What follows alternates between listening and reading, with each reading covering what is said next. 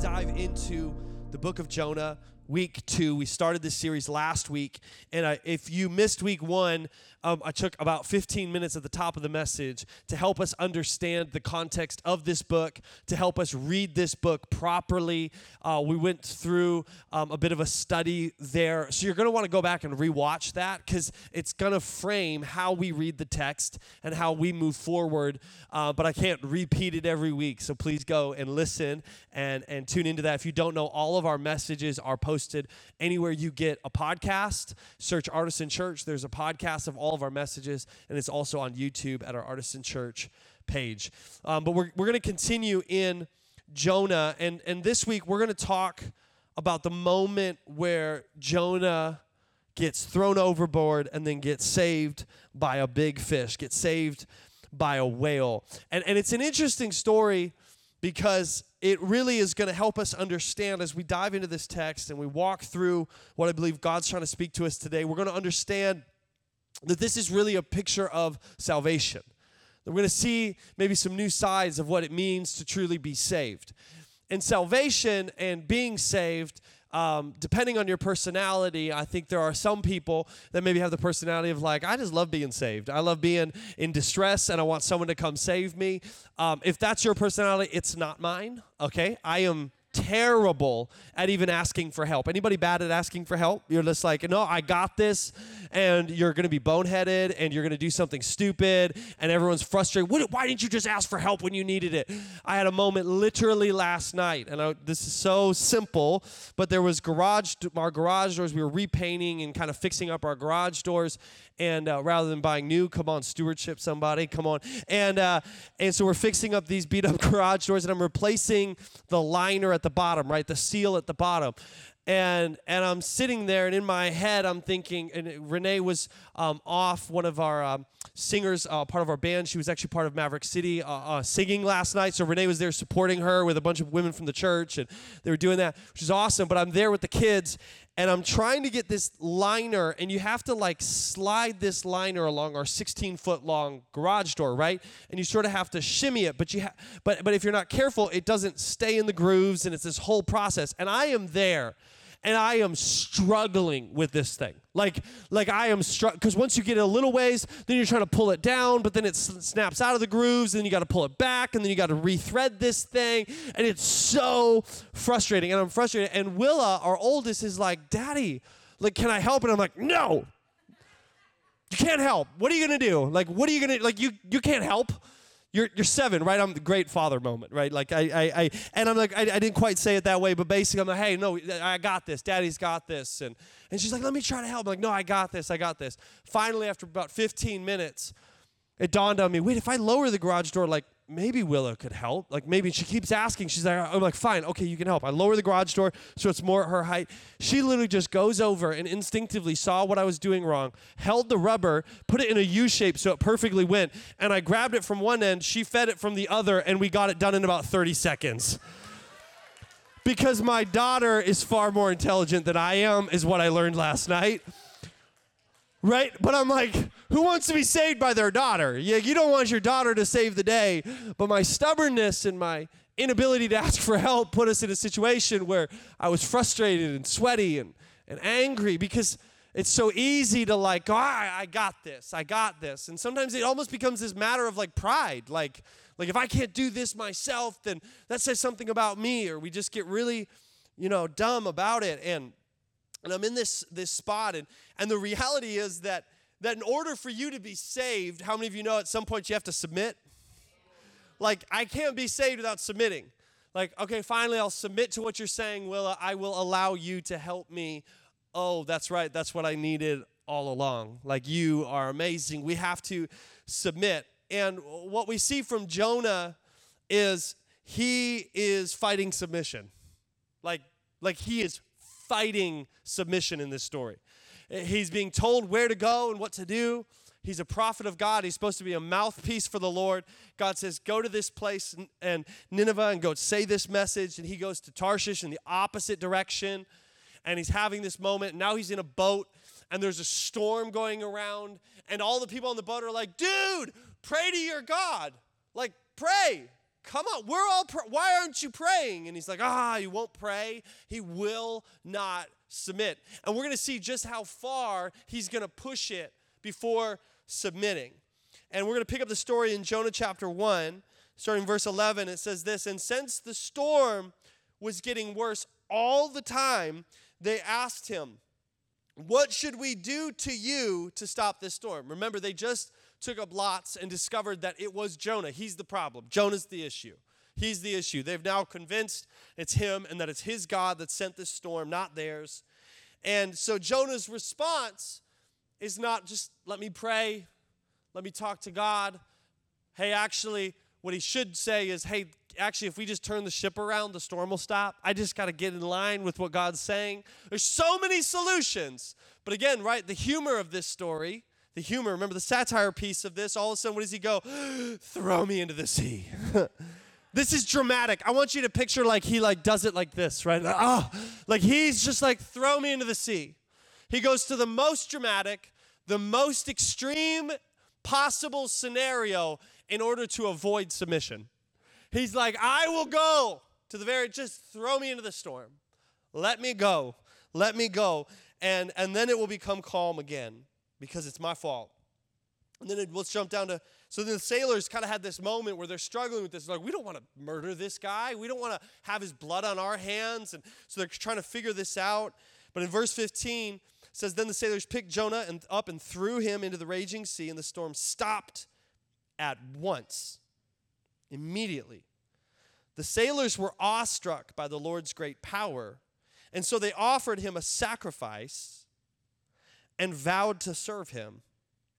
Now the Lord had arranged for a great fish to swallow Jonah, and Jonah was inside the fish for three days and three nights. A couple things here before we even continue. Number one, I love this moment where the men on the boat have a revelation of who God is. Remember what I said at the beginning, where we always think of Jonah as being Jonah and the whale, and we want to make the whale the central character in this story. And yet, the whole purpose of this story is to show people that God was the same yesterday, today, and forever. And even the Old Testament God had grace to save Gentiles, non Jews. And here we see a moment where these Gentile men cry out to God because they see the greatness of our God. So even in the midst of Jonah's disobedience, God is doing something really, really special. And he's, we're going to get to this in a moment, he's moving in spite of Jonah. He's like, I'm going to move in spite of your disobedience. We talked about disobedience last week. And this incredible moment happens. Because again, the story is about God's love for people. And then Jonah begins to say this desperate prayer. He's in the fish and he's crying out to God. And yet, it's interesting when you read this prayer, it's like he's aware that, that it was God who sent the fish. It's like he was aware that he was being protected because even in this, he calls God his Savior. Let's read this in chapter 2, verse 1. I cried out to the Lord in my great trouble, and he answered me. I called to you from the land of the dead, and the Lord, you heard me. You threw me into the ocean depths, and I sank down to the heart of the sea. The mighty waters engulfed me. I was buried beneath your wild and stormy waves. And then I said, Oh Lord, you have driven me from your presence, yet I will look once more towards your holy temple. I love how he changes it. You have driven me. How many of you know he drove himself?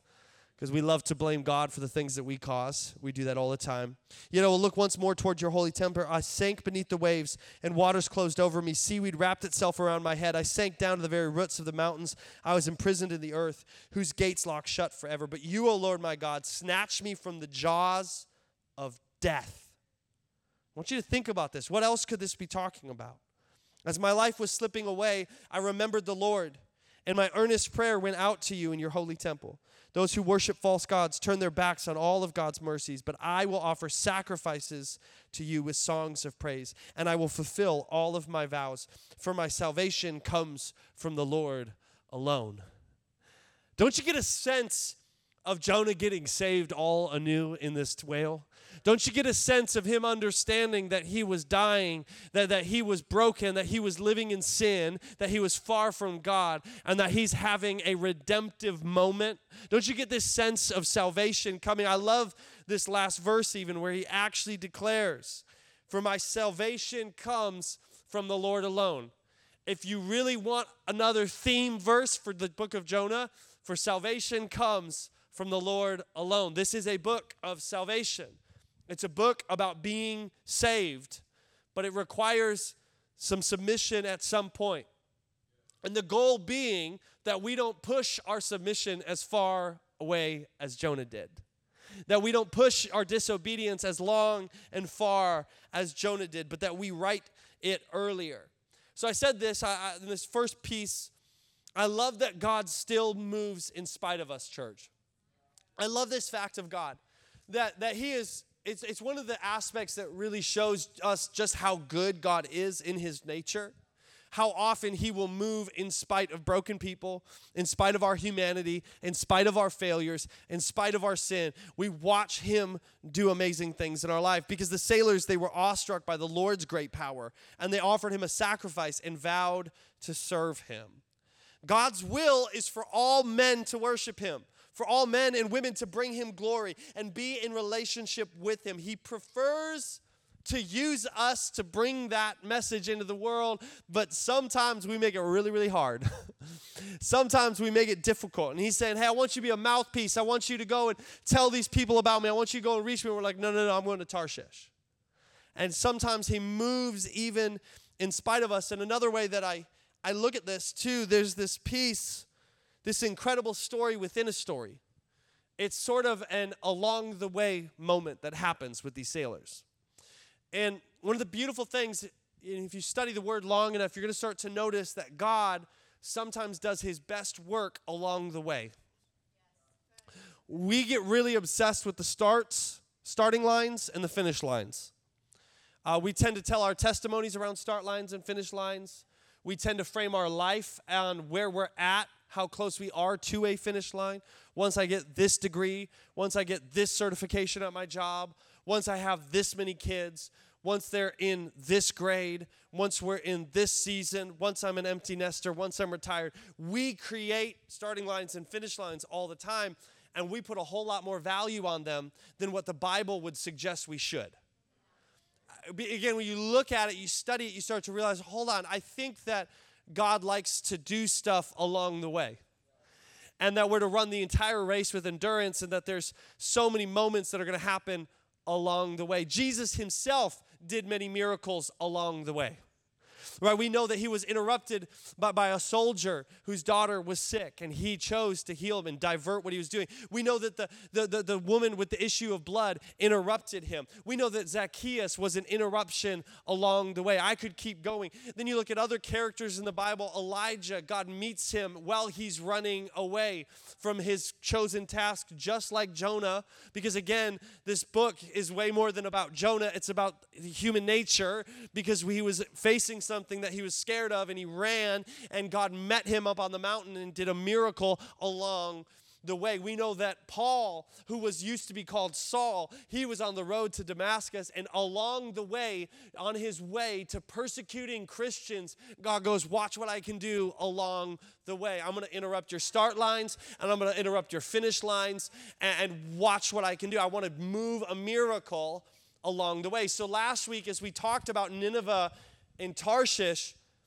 hopefully one of the things you could take away from this morning is God, I may not be at Nineveh yet, or I may have gotten way too close to Tarshish, but what are you trying to do along the way? Like, what could you do right now? What could you do before I get there? What could you do in the midst of it? What could you do before I'm healed? What could you do before the breakthrough? Like, like what's what about today? Does today have value? Because I don't know, like every time I get to one of my finish lines, it doesn't feel as good as I think it will. Every time. Well, once I get that opportunity and get that opportunity, you're like, oh, okay, but now I'm just thinking about what's next. We, we joke about this with our house. We create these finish lines. Well, once this room's done, then we're gonna, and then you notice the bathroom. And you're like, ah, yeah, yeah, yeah, we got more work to do, right? It, it doesn't stop. It doesn't stop. There, there is no arrival with your children, there's no arrival with your family. Because humans, we don't arrive. We don't arrive. We're continually moving and changing. And so I think much more of life is along the way than we think it is.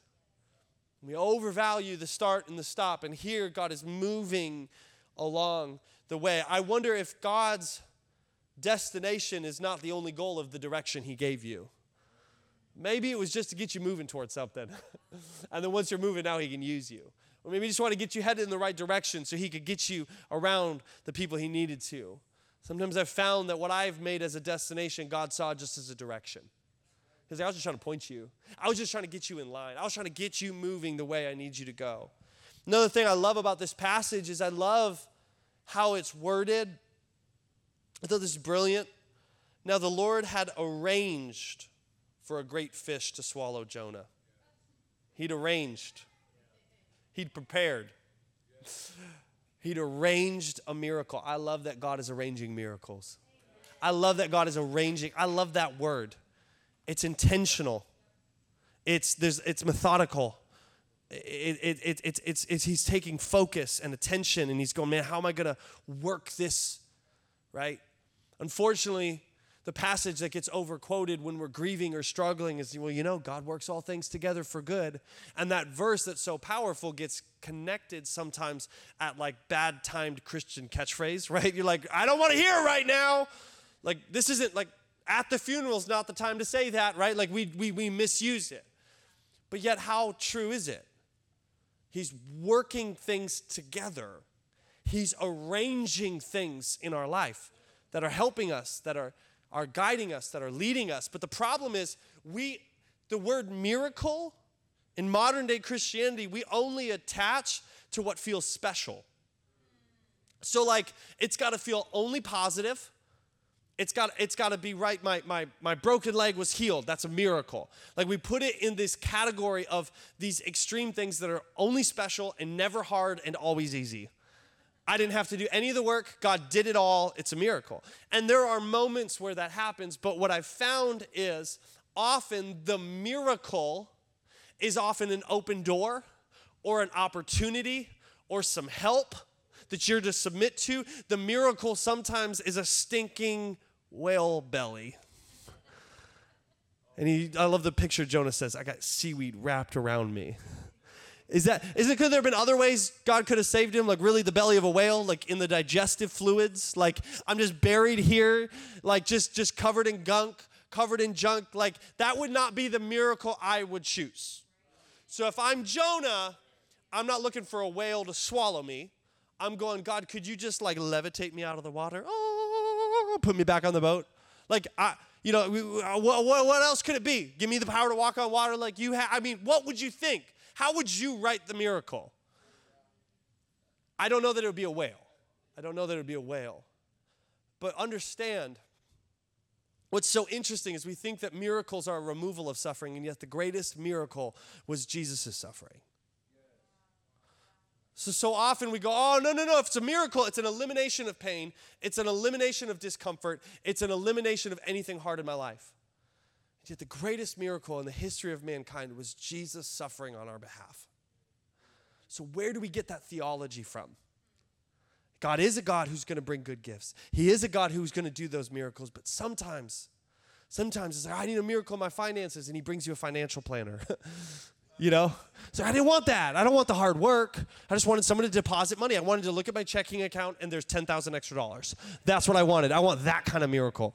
I don't want, don't give me the Dave Ramsey. I don't want to, I don't want to do that. I don't want a snowball process, okay? I, I don't want envelopes with cash in it, okay? It's just not my vibes, right? We, we, we want something to be just handed and easy, and yet God is working miracles on your behalf. He's working miracles right now all around you. Do you have eyes to see it?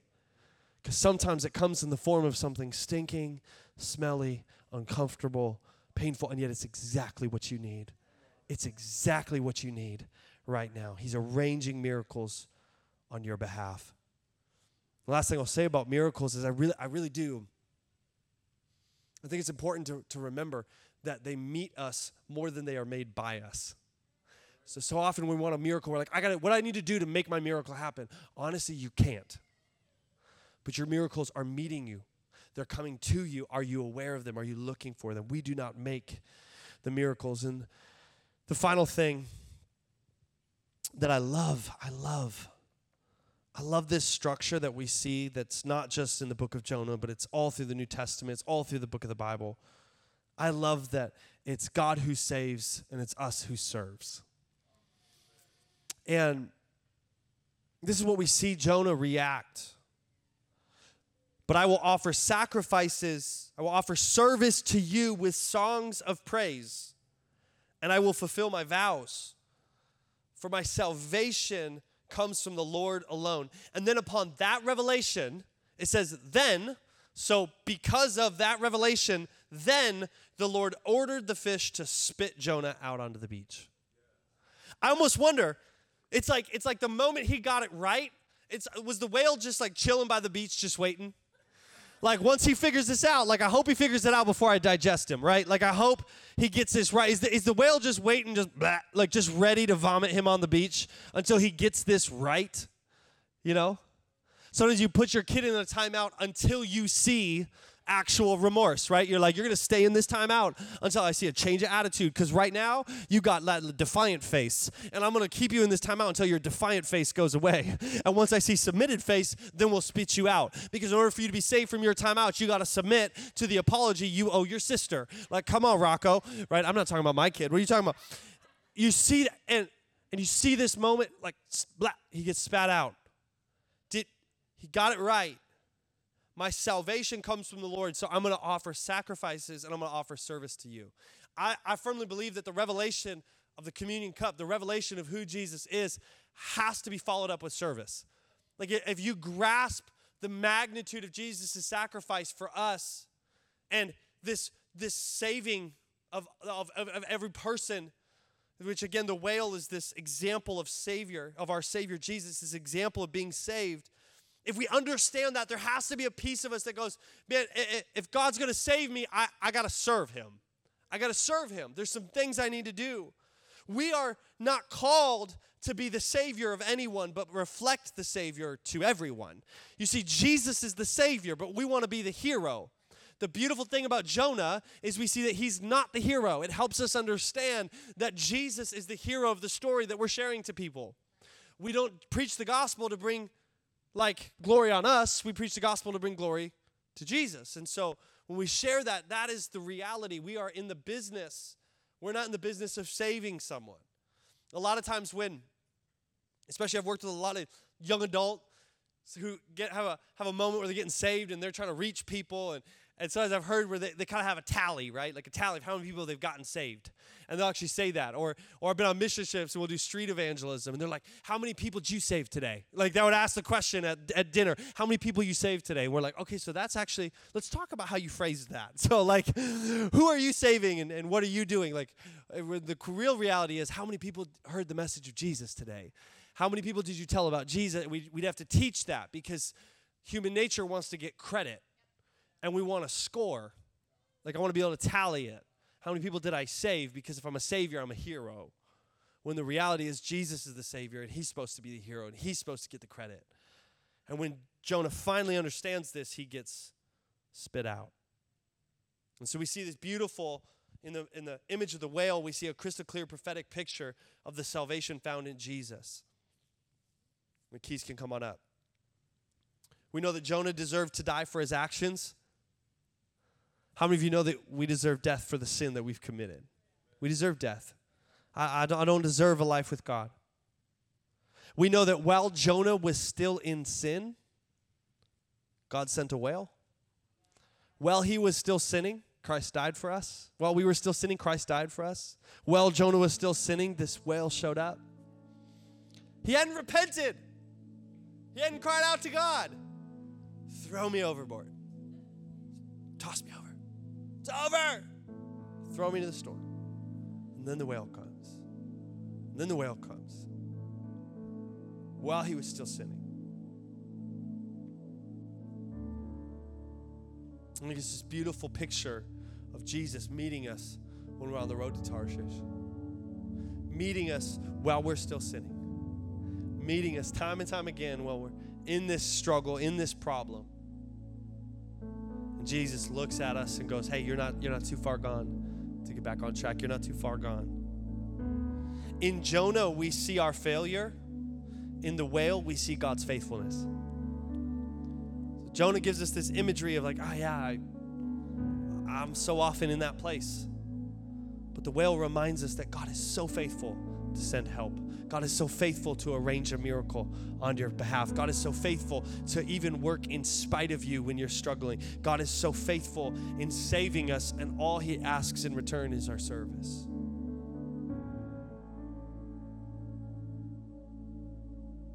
Let me end with this verse. Philippians chapter 2, verse 12 and 13 says, Dear friends, you always followed my instructions when I was with you. This is Paul writing to the church in Philippi. And now that I'm away, it is even more important. Work hard to show the results of your salvation. Can we just just stay there just for a second? Work hard to show the results of your salvation. God's saving must lead to our faithful serving. God's saving has to, we want to work hard to show that we understand the unmerited salvation of Jesus. We understand the magnitude of the miracle of Him sending a whale into our life and saving us. Work hard to show the results. Obeying God with deep reverence and fear. For God is working in you giving you the desire and the power to do what pleases Him.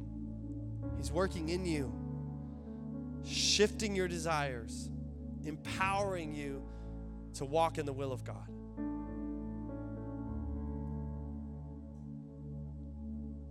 It's powerful.